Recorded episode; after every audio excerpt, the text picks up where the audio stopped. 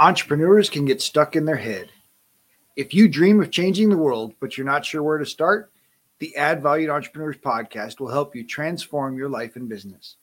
This podcast is for entrepreneurs who want more freedom and fulfillment from their work so they can live the life that they desire. You deserve it, and it is possible. It's time for you to add value. This episode is brought to you by Perfect Publishing.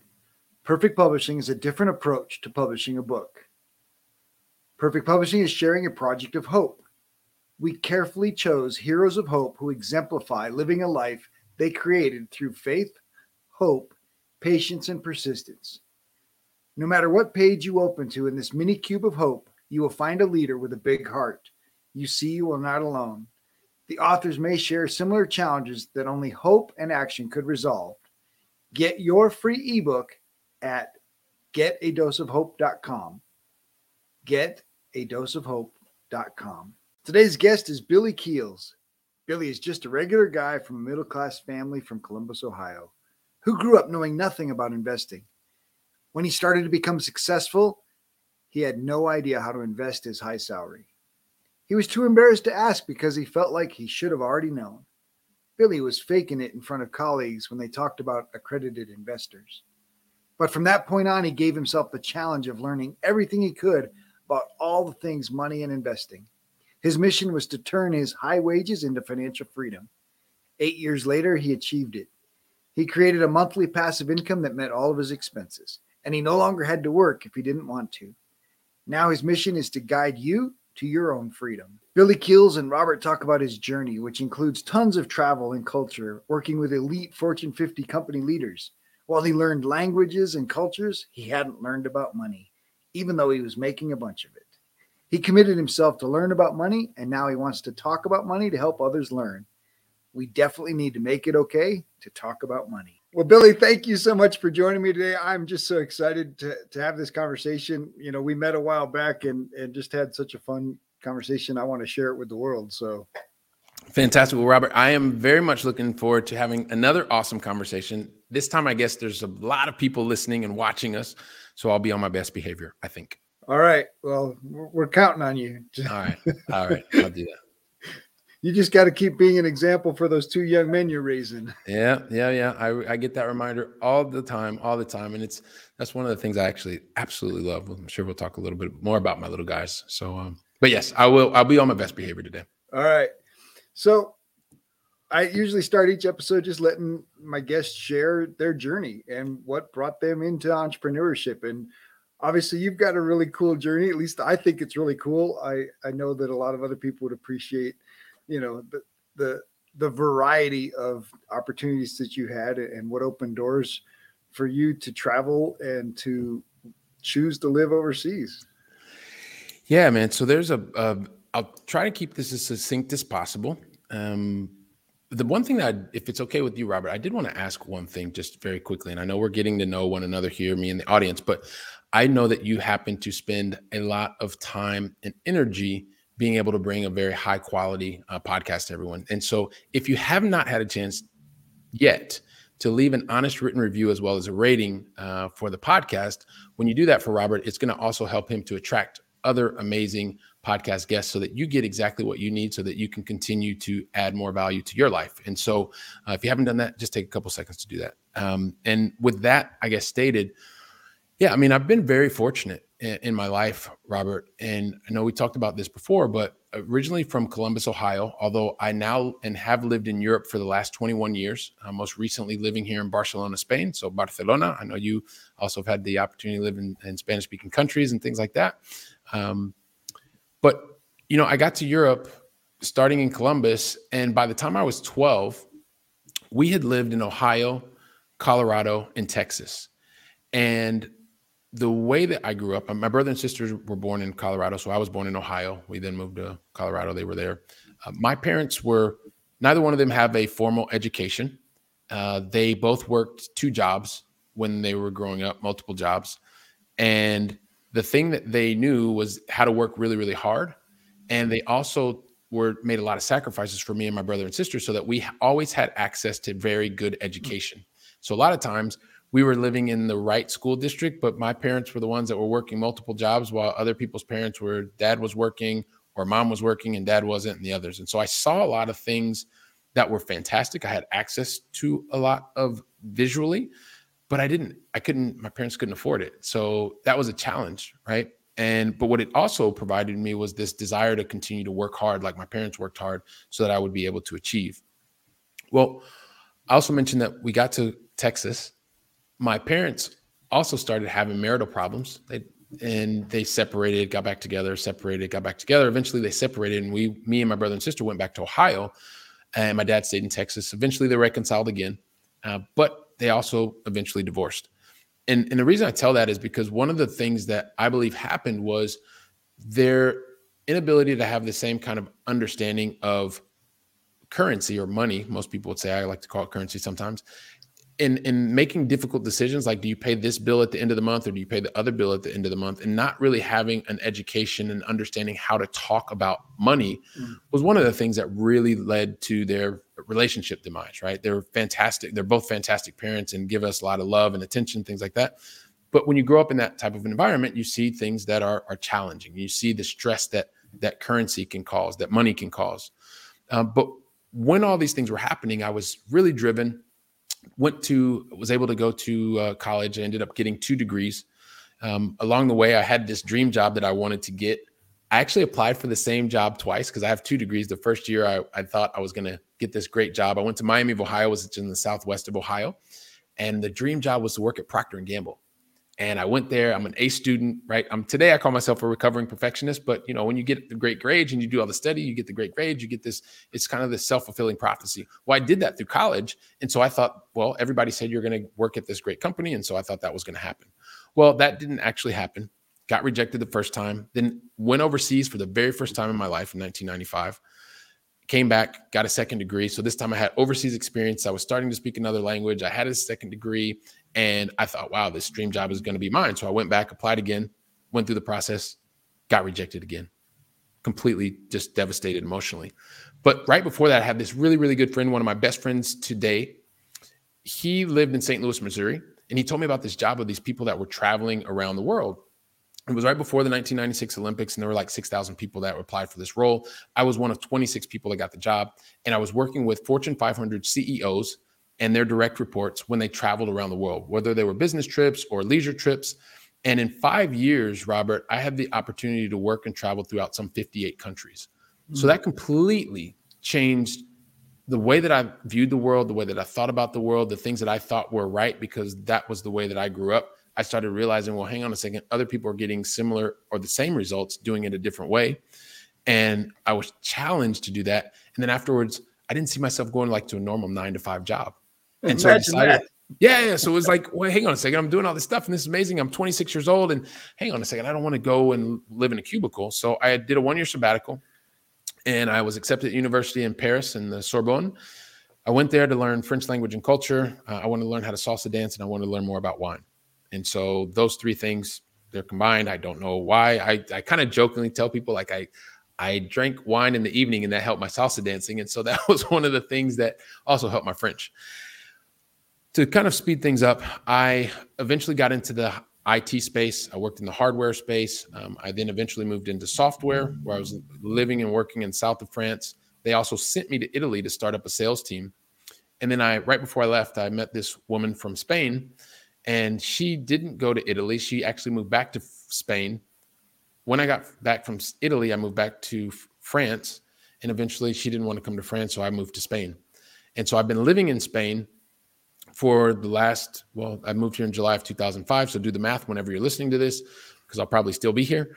And um, ended up getting married uh, in September of 2008. Our first son was born in October of 20, 2009, our second son in, in uh, May of 2011. And so I kind of jokingly tell people that even though you come from a very middle class background, you have the opportunity to do and see a lot of things. But when you do that one year sabbatical, you kind of really have to be careful because that one year sabbatical can turn into four additional languages that you learn, three countries, a marriage, two children.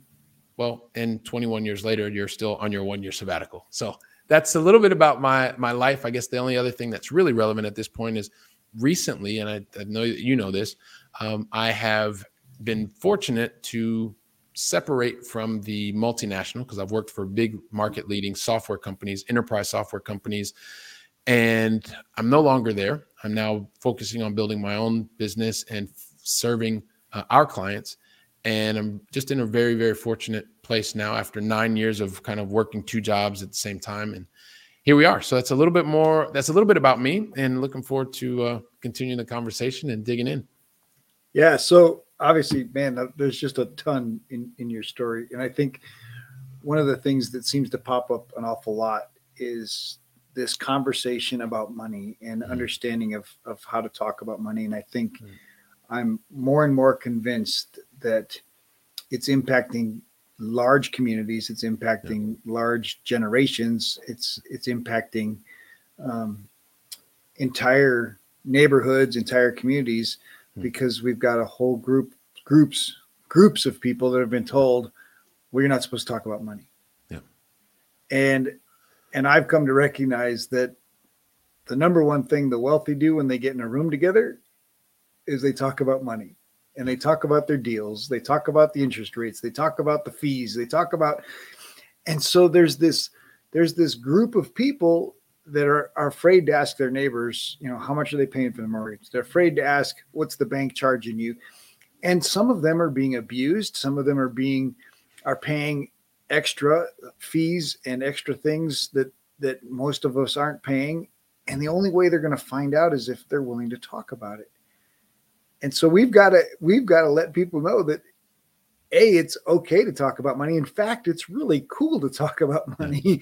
Once you get past that little bump in your mind um, talking about money should be exciting it should be good it should be and and and of course the power that has in relationships because you, you recognize that that's what destroyed or you know was a big hurdle for your parents relationship hmm. so let's talk about money yeah, man. I you know, and it's you know that I use the example of my parents, but it happens in many relationships. And when you grow up, like I grew up, and money was a bad subject because it, in my home it was not a, it wasn't something like when you don't have it, you don't want to talk about it. And so what it made me realize is that you can't avoid it, is that you have to lean into it. And so as I've gone from someone who comes from a very middle class family to someone who is now uh, and I don't want to use a lot of language I know your your your audience knows, but someone who is an accredited investor today, I've actually lived very different lives, and I'm I consider myself to be very fortunate because I know what it's like to not want to talk about money, and then I know what it's also like to be in rooms with groups of people who are accredited investors, and not feel comfortable about being able to ask questions because I didn't grow up that way. But the more you realize that many people are there to, as you, to your point to really help to educate you because well they've already been in a position where they are succeeded and they're really looking to help others to be able to move forward um, like i feel very fortunate in that way that i've been very uncomfortable in lots of different situations which today helps me to be much more comfortable and much more willing to talk about currency or money uh, as most people most people would call it so yeah i'd love to talk about it one of my favorite subjects nowadays i'm, a, I'm and i am a student who is continuing to learn uh, about money well, and that's and that's the thing is if you're willing to talk about it, then you're willing to learn about it. You're willing to listen. You're willing to ask. And and I think that can be challenging for so many people. And and some people just need the permission. Other people might need the encouragement to get in the right room. Yeah. Right. And and be willing to to be in that room and feel a little awkward in the beginning, but like everybody here's talking about money.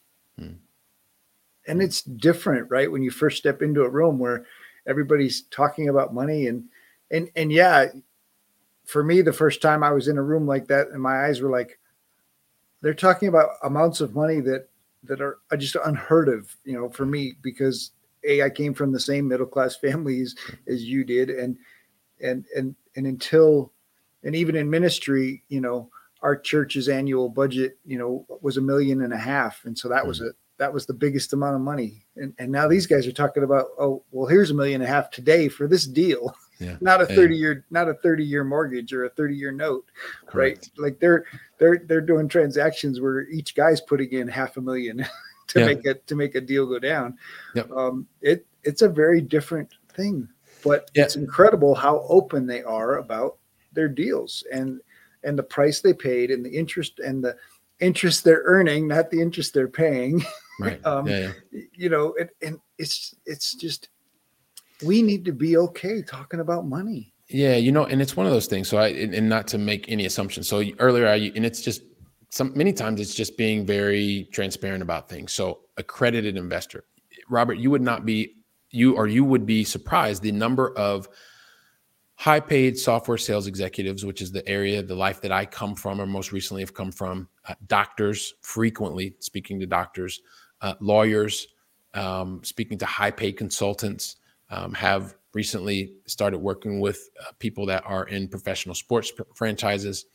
Uh, and when you talk about accredited investors, you say, well, okay, well, that's not for me because you're not familiar with the language and Mm. really what that means. And so, someone who's an accredited investor very simply is there's really three criteria. There's more than that but three main criteria. One won't really talk about because it has more to do with like credit uh, credentials certifications accreditations like the series 7 series 65 or series 82 you can take a test and become an accredited investor which many people don't know.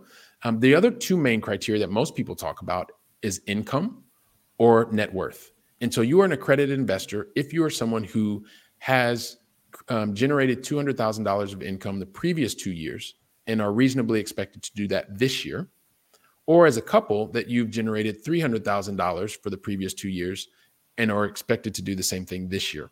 That's based on income. If you meet those criteria and speak to your your CPA and things like that, right? I'm not giving anybody any kind of advice. I'm just saying these are the things that I know because what you and I want to talk about is money and sometimes it's about understanding definitions. The other is you can be a- an accredited investor if your net worth individually or as a couple is a million dollars or more, not including the your primary residence. So if you have a million dollars of net worth in assets, not including your primary residence, you are also an accredited investor. And the reason I share that is because sometimes when you don't have the education or you don't have the access, then you feel uncomfortable about talking about money. And because one of the things that you and I wanted to be able to do today is talk about money, we want to make sure that at least we all have the same understanding of what an accredited investor is. It's not this person that's like sitting in this place. And a lot of people today aren't accredited investors and they never even knew it.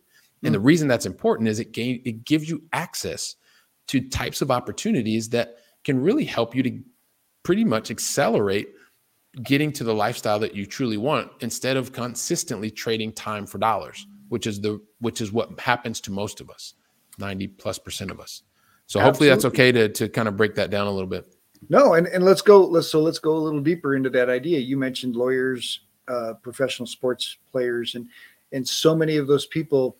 Now, in athletes have started to diversify. Right, the majority of their income for the for at least big names comes from endorsement deals and not from their contract, and Mhm. and so that's that would be diversification, right? Add, adding a, an extra stream of income. But Mhm. typically, a lawyer, a doctor, a dentist, you know, they're they're trading hours for dollars and and creating a single stream of- revenue. But typical in in most any business a single stream of revenue is not going to create wealth. It's not going to generate um, it's not putting your money to work for you. It's working for your money. Right. And it's okay to work for your money but then you need to take that money and let that money work for you and Correct. and that's where the transition really happens is creating multiple vehicles Mhm. right so Yeah. so the idea of getting rich from your job eh, i, I don't know if, if that idea was just you know it's kind of like college right go to college get a good job get a good income that that was kind of the the idea but Yeah. but really it needs to be you know get an education of some sort right even trade Yeah. school earn the income but then use the income Mm, yep. for something else put it to work rather than use it for your lifestyle That's correct. Yeah, and and you know it's one of those things where in in part of the, the the evolution that has taken place is when I I used to think because once again I used to think where where I came from, I thought that saving when you had money left in your bank account at the end of the month, I thought that was investing, Mhm. right? And so conceptually thought, okay, well, listen, if you just got through the end of the month, you have extra money, you're investing. Well, later on, I realized that that's not investing. That's just saving money. That's your rainy day fund. That's things that you have eventually. But if, once you have your reserves or your savings covered, then the other money you want to make work. And so what I used to think was, how do I put as much of my money in my 401k, my IRA, because I'm planning for retirement, because that's the thing that I used to do. Um, and I did that once. And in 2000, the dot com bubble happened. I lost relatively uh, important part of my portfolio. But then eight years later, after I did something called DCA, dollar cost averaging, so I was putting kind of like putting the same amount of money every two weeks out of my paycheck into these 401ks and IRAs. Well, in 2008, eight years later, it gotten beyond where it was in 2000. But then this time, between 2008 2009, I lost 33% of the value of my portfolio. Hmm. I don't come from money. I had no control and it freaked me out. So I started saying, like, what else can I do? Because I'm working really hard. I'm an A student. I'm doing all the things that I'm supposed to be doing. I'm getting in the top talent program. I'm getting, you know, I'm doing the things, I'm getting the promotions, I'm getting the raises, but I don't have any control over the things outside of my my my 401k and my IRA. So I started looking at something else. And that's when I understood that I needed to find another vehicle to get to my destination, which was feeling comfortable, having freedom. And that vehicle just happened to be for me real estate. Um, I also am a big believer. And one of the things that I've learned by being around people that are very wealthy is there, as long as you know your North Star and you know where you want to go, there are multiple vehicles that will get you there. Hmm. There is not one vehicle that gets you anywhere. Let me give you an example. I live in Barcelona, Spain. Let's say I want to get to Columbus, Ohio, right? So I have multiple choices to get to Columbus. I can get on a plane and I can make a nonstop flight from Barcelona to Columbus. That doesn't that flight doesn't exist, but it's just an example, right? So that's one. I can get there directly. And if I like planes, if I'm comfortable with flying planes, that's a pretty direct route. If I'm not comfortable with planes, it's going to be probably the longest 10 hours of my life and I may not be comfortable with that at all. There's another option. I could actually leave my home. I could get on a bicycle. I could ride it to the train station here in Barcelona. I could go from the train station by the metro out to the airport. I can get to the airport, or sorry, uh, from the train station, I'll take the train from here to Madrid. Once I get to Madrid, I get out, I get in a car, and I go from Madrid to Lisbon. And then from Lisbon, I get on a boat and I go from Lisbon to New York City. And then when I get on there, I get on a skateboard and I go from the skateboard from New York to Columbus. I may feel very comfortable with those different vehicles. It Takes but a little longer though. It takes a little longer, right? But the whole point is there is no one way to get to the destination. If you know the destination, you have to use the vehicles that are available that you feel the most comfortable with. And that's what I started learning the more and more that I became a student or I am a student of money. And I started realizing, like, okay, well, what are really wealthy people doing? Like, I know what it was like to be in a household where you're just working, working, working, working, working. You're working more hours, like you talked about in the beginning. But that didn't seem like it ever stopped. Like, I was doing it when I was working, when I watched my parents when I was young. I got into that. And then I was surrounded by lots of accredited investors who were doing the exact same thing, highly paid people working in the software sales industry that were also trading time for money. You're making more money. But the other thing that I started realizing that really wealthy people think about is the taxes and what happens when you're working more hours, you're making more money, and your single source of income is your job. Well, W 2 income is probably the highest, or no, probably is the highest taxed income. And so it's just a different way to think about how you truly can get to the personal freedom that you're wanting because we live in a world where there is currency is kind of the base of that and you need it in order to live you have to define what is the personal way that you your family you design that lifestyle and then make sure that you're using the right vehicles to be able to get you to the destination the vehicles that you feel the most comfortable with well you mentioned a couple of things in there really good but the first is the idea for many money was the end game hmm. right i think for my parents and maybe for your parents money was the end game and and it was make enough money to to take care of the family and then even make enough money to to retire to fill to fill the 401k so that that they can they could retire comfortably and but that was it. Yep. right? And and for me looking back on on my dad and and my dad did a great job. He's he's he he, he did exactly that. He accomplished exactly that that goal and he's got enough resources that he could live to 100 and and it'll still be covered right? That's the idea right? You go to your financial advisor and he pulls out that little software program and it says you know you need to save up this much so you can maintain your lifestyle until what, whatever age that, that you determine. Mm-hmm. and that's that's the typical you know the i think that's whatever percentage of people are actually saving and investing, that's the model that, that they're using. And it's a pretty small percentage that goes to another level and says, wait a minute, can I make that money work better or hmm. harder or or diversify in in and it doesn't have to necessarily be like you mentioned, you know, there's multiple vehicles, right? Real hmm. estate is one, right? Fix and flips for a while were were a big thing. Now the prices are so crazy, maybe fix and flips aren't necessarily a thing, but but multifamily, I know you you and I are both friends with Jerome, and, and he helps yep. educate yep. people into getting into multifamily investments and yep. and you know different different vehicles. You know, creating rental properties, creating um, tax liens is is another place. I mean, I, there's just lots and lots of vehicles, but you simply have to be aware that the dollar's not the end game. Correct, and it is about it is about what is the lifestyle that you want to live. And I say this from a place of humility because, once again, I don't come from money.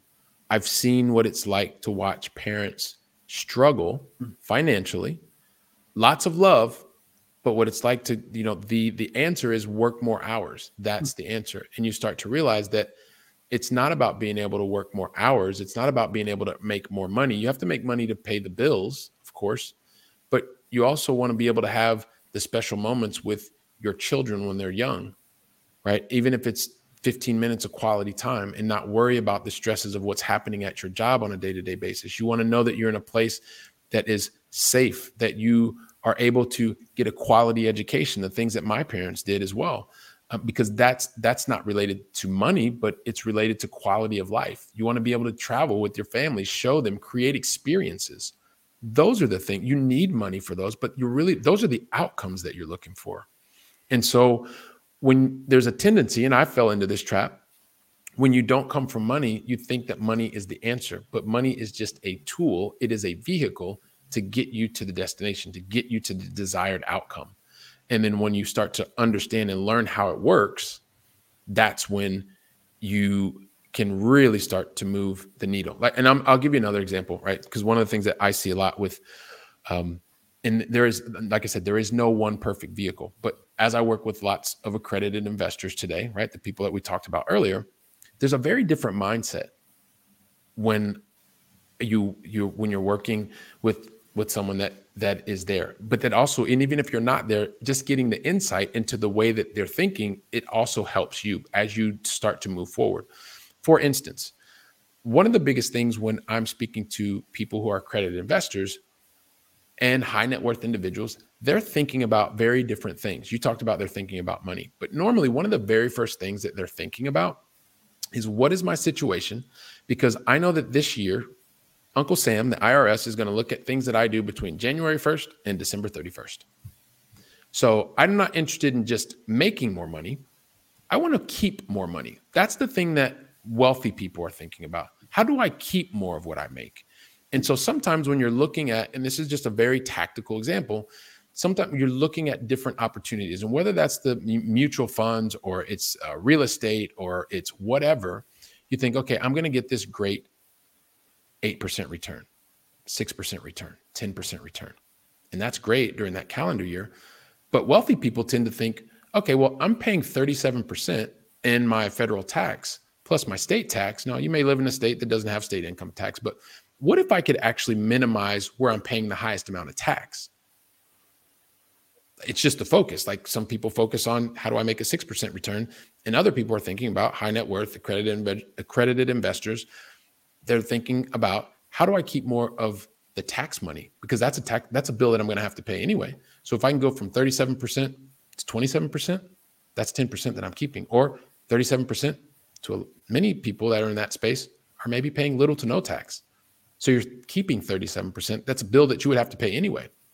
but it's just a different mindset. It's just a different way to think about things because, yes, it's not necessarily money directly in your pocket, but that's money you're going to have to pay one way or the other. We will be right back after this short break. This episode is sponsored by the newly released book, Dream Life Planner Move from Tired and Overwhelmed to Free and Empowered by Noelle L. Peterson, available on Amazon, or you can order a personalized signed copy at empower, E M P O W E R 2 dream.com. That's empower number two dream.com. If you enjoy the show, please like and subscribe, leave a review, tell your friends. Welcome back. Let's get back to more greatness. The steps I talk about in my book, right, is is a you got to make it, right? So you got to be able to make money, you got to be able to keep it, which is you know lower your tax or or know what your tax obligations are and yep. and mitigate them in, in whatever way that that that works for you and serves you. Yep. And then of course once you start making money and you get to that upper level is you've got to be able to protect it and put it in places where where unscrupulous people and unscrupulous lawyers can't try to take it from you um, for you know meaningless reasons. Yep. Yeah, yeah. And it's a reality. That's that's part of it. And having a really strong team. That's another thing that I notice, right? When you're getting started, and it's just normal. When I got started, I didn't know I, because I was on, I was afraid to talk about things and seem like I didn't know what I was talking about, rather than leaning into that and saying I don't know what I'm talking about, and figure out who could help me to start to learn. Um, you, you then start to see by when you start, you're by yourself, but later on, you're you're surrounded by a team. Because the team is there to advise you to help you understand what are the pros what are the the cons of a particular decision. And ultimately when you run into those types of situations to help you with things like privacy et cetera so that you can minimize the the, the impact from you know people that are going to be unscrupulous and things like that. Ah so good. Yeah. so let's let's jump back a little bit and and it kind of goes along with what you just said about team but the opportunity that you had over those five years of of travel and and hanging out with these C-suite people from Fortune 100s, Fortune 50s. Mm-hmm. Um, how did hanging out with those people change you? Right? I mean, you know, Jim Rohn talks about the, or maybe it's Wayne Dyer talks about, you know, you are the the compilation of the five, five people, people closest to you, but the opportunity to be in the room and be, you know, rubbing elbows, as it were, with with these this high level what what impact did that have? Yeah so there were a couple things that happened right? Because keep in mind i was 21 to 26 and so i didn't realize how important some of these people were because i was fresh out of college and i was you know i was traveling staying in five star hotels and resorts around the world. And you don't realize that someone like john chambers who was the ceo of cisco or you know bill gates who was the ceo of, of, of microsoft or ken chenault from american express so not necessarily sitting in the meeting rooms because many of them were confidential and they're with board of directors or things like that but then you would i would see them in different places around the world. And so i number one i saw them outside of their offices right? So they weren't around their 50 100000 uh, employee companies. They were in beijing or buenos aires or, or one of these places. And when you start to see them multiple places what i started realizing was they knew my name. They recognized my face and it was like building a relationship. And it wasn't until probably a couple years in that i started realizing because i was in the airport and i would see their names on the like the faces of the usa today or the wsj and i was like oh wow. You know i was thinking these they were these really important people. And so what i took away from the interactions was they were normal people just like us. They had conversations with me when they were leaving their business meeting going to their uh, limo or their drive, their private driver to take them wherever they were going. Um, and they were just normal people. The thing is, that at some point in their lives, they'd made decisions that most people don't make to get to the places where they were. I can tell you, I was much closer to the CEOs of those companies during those five years than I was ever to the CEOs of the companies when I was an employee working later on. And you start realizing, wow, having access and insight to these very influential people at such a young age, it gave me a perspective that I was able to appreciate many years later once I started working in one of these really big companies that you don't gain access to these people that easily, as easily as I was, and talking about their lives and their families and their wives and this kind of stuff. And so it gave me an appreciation. But for me, it was really after the fact Robert, because I didn't realize because I was kind of like in the thralls of it. And later on, I realized how fortunate I was to see they were. I knew that they were making big decisions because the things that they were doing, they always had entourages and things like that. So it gave me a perspective, but I didn't realize how fortunate I was until later. And I also recognized that they are normal people just like us. They just happen to make different decisions to be in the places um, where they were.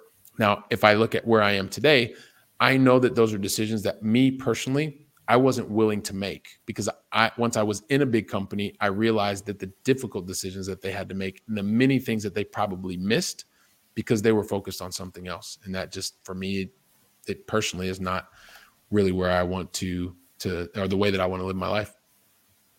Nice. So I want to come back to connection, but a couple times it's come up about designing your life and mm. then being able to build your business to support it. So let's let's talk about your ability as an entrepreneur to design the lifestyle that you want and then and then create the business that supports it and not the other way around why that's so important for you.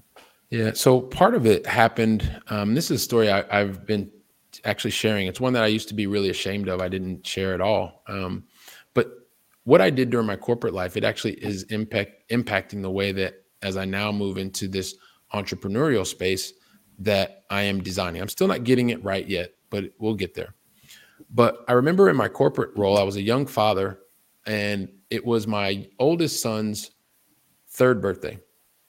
So the night before, I didn't sleep very well because I knew that that next morning I had to fly to Frankfurt, Germany. And so my wife, and we had a one year old at the time, I woke them up really early in the morning um, you can imagine you're kind of disheveled first thing in the morning. You're getting out of bed. Her hair was all over the place, and the young son was like moving all over. Um, and I got out of the shower.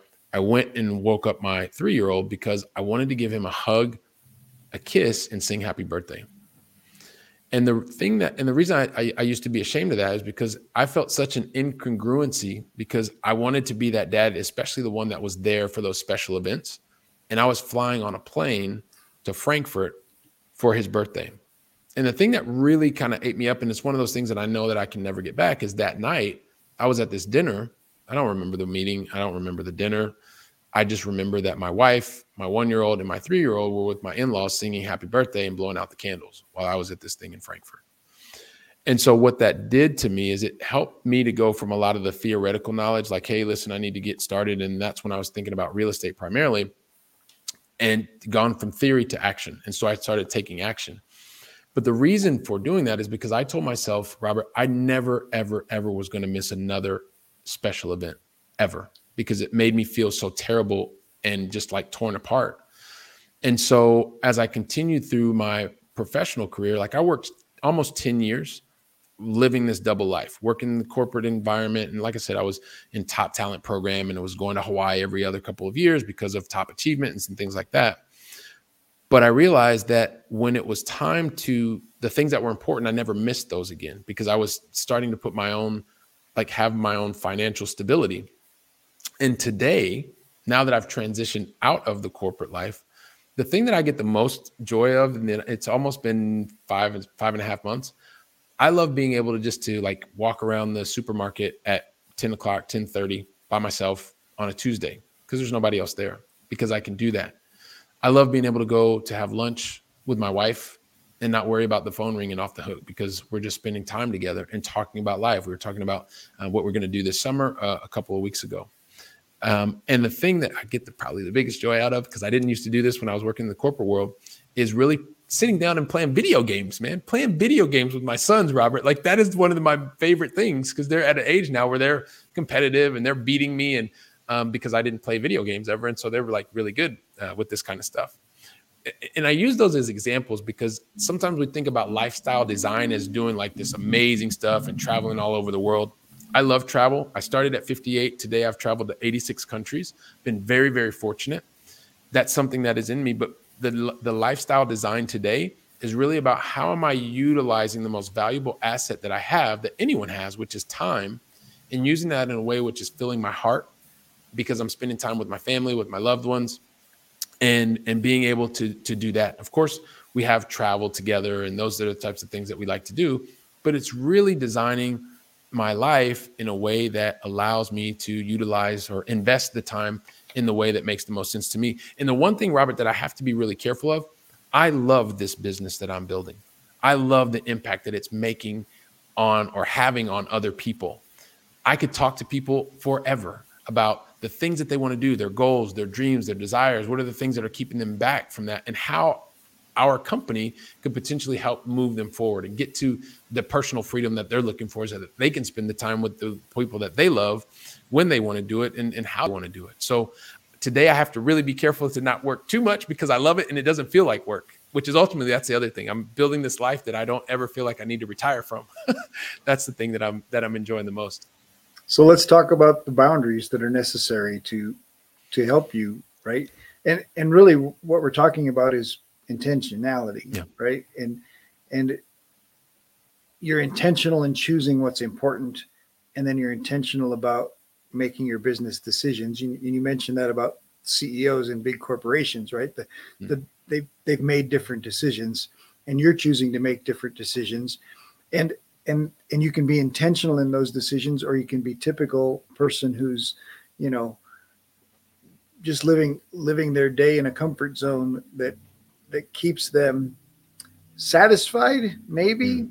you, you, know but but the truth is they're they're going to work they're coming home they're eating dinner going to bed going to work coming home eating dinner going to bed. And and it seems like there's intentionality in that but really they've become a drone to the system. And i think you what makes entrepreneurs different is that they have to be intentional. And now they can be intentional and, and like you say get caught up in their job and and neglect the things that are really important, or they can, by design, protect the things that are really important. And especially the little things, right? It's easy to mm. plan a vacation. You know, most families can figure out how to get one vacation in every couple of years.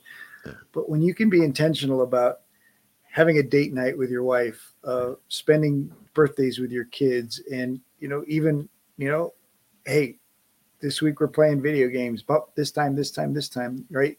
Intentionality can be so important.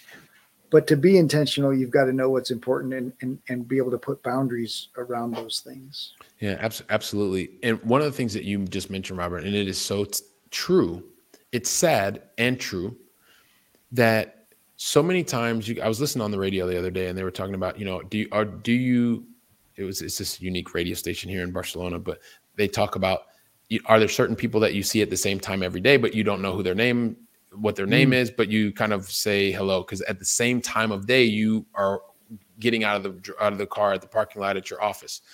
And so what it made me think of is something that you just said and you see this so often when you are in like that corporate wheel is that you're just you get up at the same time every day, you put your shoes on at the same time, you're brushing your teeth at the same time, you're walking out the door at the same time and it's almost like your brain is on autopilot and it's to your point that you are you actually going through the motions or are you being intentional about what you're doing? Hmm. And sometimes depending on where you are in life you may have to do that but sometimes it's also okay if you go to, to your job for instance every single day the same route. You're not doing anything differently. What difficult like how difficult would it be instead of turning right right left that you turn right, left, left, right, just to change the things and be more your get your brain activated and make sure that you are intentionally changing the direction because once again you want to get to the outcome the destination. There's not just one way to get there every single day. Or maybe instead of leaving the house at a certain time you leave five minutes before. Change the view of the way that things are happening. Um, those are just like because you said that to me and it just made me think of that conversation i was Tony, listening to in the radio Tony Robbins talks about you know brushing your teeth with the opposite hand. I I did something just this last week. I started putting my car key in a different pocket, and it yeah. sounds it sounds so simple, and trust me, it's not. Put your car key in the opposite pocket for a week and see how often you end up putting it back in the other one because you just no. it's challenging. because you do it by it's just like a, this automatic reflex. You're just Absolutely. doing it without without thinking. I, I love that uh, idea. You know, I I share this other thing that um, because it it was I felt happy about it, and it was one of the things that my wife said she was happy too. Like I I took our youngest to school the other day, and I just thought like I really had a great time. We had a great weekend uh, with the kids. um, we were we were by ourselves for a while. The nanny was gone for a while, and so I just had a really great bonding time with my wife and kids. And so when I dropped our oldest son off, I thought, you know what, I just want to go get her a flower, like just today, just this morning. So I went to the florist that was just down the street, got a nice little bouquet of of rose of flowers. Maybe they were roses. Yeah, they were roses, and bought them. Took them back home and just said, Hey, listen, you know what? I've really loved the time that we've had while the nanny was away. This has been fantastic. I love the way that we communicated, et cetera, et cetera. And it was just like the things that I thought about before and I wasn't intentional about them. And, but it was just to say, Hey, look, I appreciate the things that we're doing and I appreciate you. I love you. And, and it's just those little things sometimes. So like, like we don't have to make these like massive things. It wasn't a birthday. It wasn't a, um, Mother's Day. It wasn't Valentine's Day. It wasn't any of that kind of stuff. It was just a moment that I thought, okay, look, I've got some extra time. I want to do this. It's nice. And and being able to make and do those little small things, that was roses. Maybe it's just thinking about friends. I sent a friend the other day a WhatsApp, a picture of WhatsApp that I hadn't seen in a while, just to say, hey, listen, I'm thinking about you. I hope you're doing well today. Being intentional and doing things differently and doing it in the moment knowing that you can positively impact other people because of positive things that they've also allowed you to experience or feel.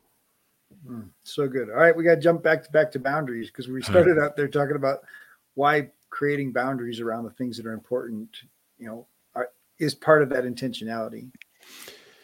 Yeah, well, part of the boundaries, yes, is being intentional. Like for instance, I'll, I'll give you another example. Uh, one of the things is I could work here in the office until probably eleven o'clock every night but I know that by eight o'clock, because things are moving a different time here, like there are not days that I'm not home at eight o'clock because that's the time when I know that the family's home and we're doing things together. And now I'm intentional. I'm not keeping the phone. I don't answer the phone.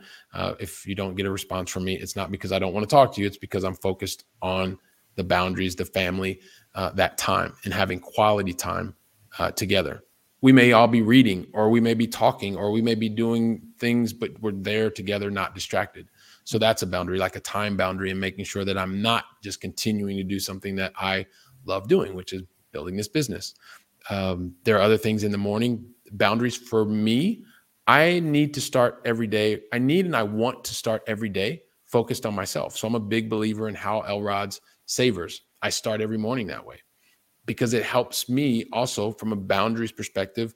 It allows me to start because if I focus on myself, then I can be the best version of me, at least starting, right? To be the best version of me every single day. Um, and that's something else.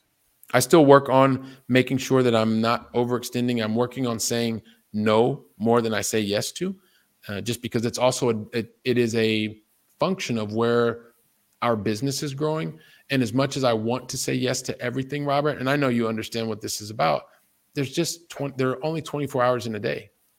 So, you know, it's part of my boundary setting is saying no more than I say yes, even though my heart says, yeah, I really want to do this. I really want to help. But um, there's only 24 hours in a day. And priorities is really focusing time and energy around uh, family and, and, loved ones. Well, it's too easy to say yes, actually. It's hmm. it's harder to say no. Mm, and, yeah. and, that's why you need to do it more often. Yep. because yep. that proves that a I've created boundaries. I'm intentional about my boundaries, and saying no means I'm going to honor my boundaries. Yep. And and that that level of integrity is is as rare as the people talking about money. I mean, truly, mm-hmm. you know. Uh, all right, you've obviously mentioned the wife and kids, and so I want to switch it up just a little bit. What, what was yeah. your favorite date with your wife? Um, we've had a chance to do some really cool things. We've been to um, um, Portugal together. This was before the kids. We've been to uh, um, Myanmar together. We were in Seychelles together.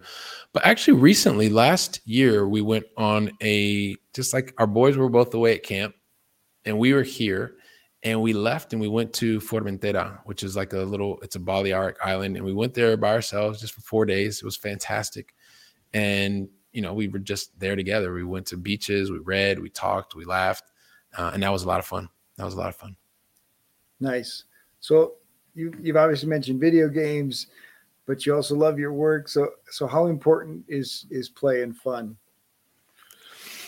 I one of the things I learned when I was in that job, five years, fifty eight countries, was when you work really really hard because we worked really hard it was also important to play hard because you had to enjoy yourself. Now I'm a lot older now, so I don't quite play as hard as I used to, but I do. It's it's important to have downtime. To like the, my play hard now is to travel with my kids. My boys right now they love playing basketball. So one of the things we're going to do is they're going to go to this really cool camp. They're going to be able to do that in the US because that's one of the things that they really want to do. And I feel fortunate and blessed that I'm able to provide them with the opportunity to do that. We'll be able to spend time with family. Um, that's going to be really fantastic to uh, to be able to do that and and play. We're going to do family vacation in the U.S. and, and here. That's one of the things I actually have really enjoyed about living in Europe for the last twenty some odd years, is the whole concept of downtime and vacation. Right. And my wife, she's European, so she's here from Spain. So it's like for me, I didn't ever want to stop. Like when I was working for a big company, like I wanted to keep working. She was like, you're on vacation. you get five weeks of vacation a year because I had five weeks of vacation a year, which was awesome. So I could actually see my family in the US more frequently than I would have if I was working in the US. But that whole concept of spending quality family time and unplugged from the matrix is something that I really appreciate. It's something that took me time to get used to. As I'm in this new uh, entrepreneurial thought process, it like I'm just building a life that I don't really want to ever retire from or unplug from. So it's just a matter of how do I move the hours in maybe because I'm an early bird. I will wake up early in the morning. I do that, and then afterwards I'm off the off the grid. And now there are people that are part of my team that are able to continue to manage and make sure that uh, we are interacting with our investors or th- different processes that we've set up that they are being attended to. So hopefully that answers the question. Absolutely. So let's let's talk a little bit about those investors and, and the idea of building an audience. We talked about connection and, and the value of hanging out with those connected people, but you're building a business overseas, but I think the majority of your clientele are in the United States. Yep. And so, how are you making those connections? How are you building that audience and, and growing the business? Yeah. So, and this is one of the other things like this is about design, right? What, what I want to be able to do is to continue to live in Europe because that's what makes the most sense for me and for my family. And I love being able to continue to work with and invest in assets that are based in the United States. It also, for me, being a US citizen, allows me to continue to stay connected and get the chance to see family and friends. So it's designing the lifestyle. Um, and one of the things, although most of the world has just realized that things like Zoom exist and Skype and WhatsApp and all these kinds of things, I've been doing that for like 10 years. So being able to leverage technology to help to build teams to be able to verify things that you normally trust but i think there's someone once said that you to trust and verify or trust but verify and so being able to utilize technology have a clear vision in terms of what we want to be able to do and getting the right people on the team it doesn't really matter nowadays where you are because as long as you have a laptop and a phone you can pretty much get connected i mean that's what we're doing today right so uh, absolutely, um, it just it keeps it. Um, you know, I think this is the is one of the best times to be alive because you can leverage technology, live where you want, build teams anywhere. I mean, I have team members that are literally all over the globe, and being able to serve our investors, which are you're correct, primarily um, in the in the United States. Yeah, it's so terrific. I, so we were missionaries from basically 1999 till till 2008, living overseas, and we got a VoIP phone, and, mm. and so we had a Colorado phone number, and right. people were afraid to call us.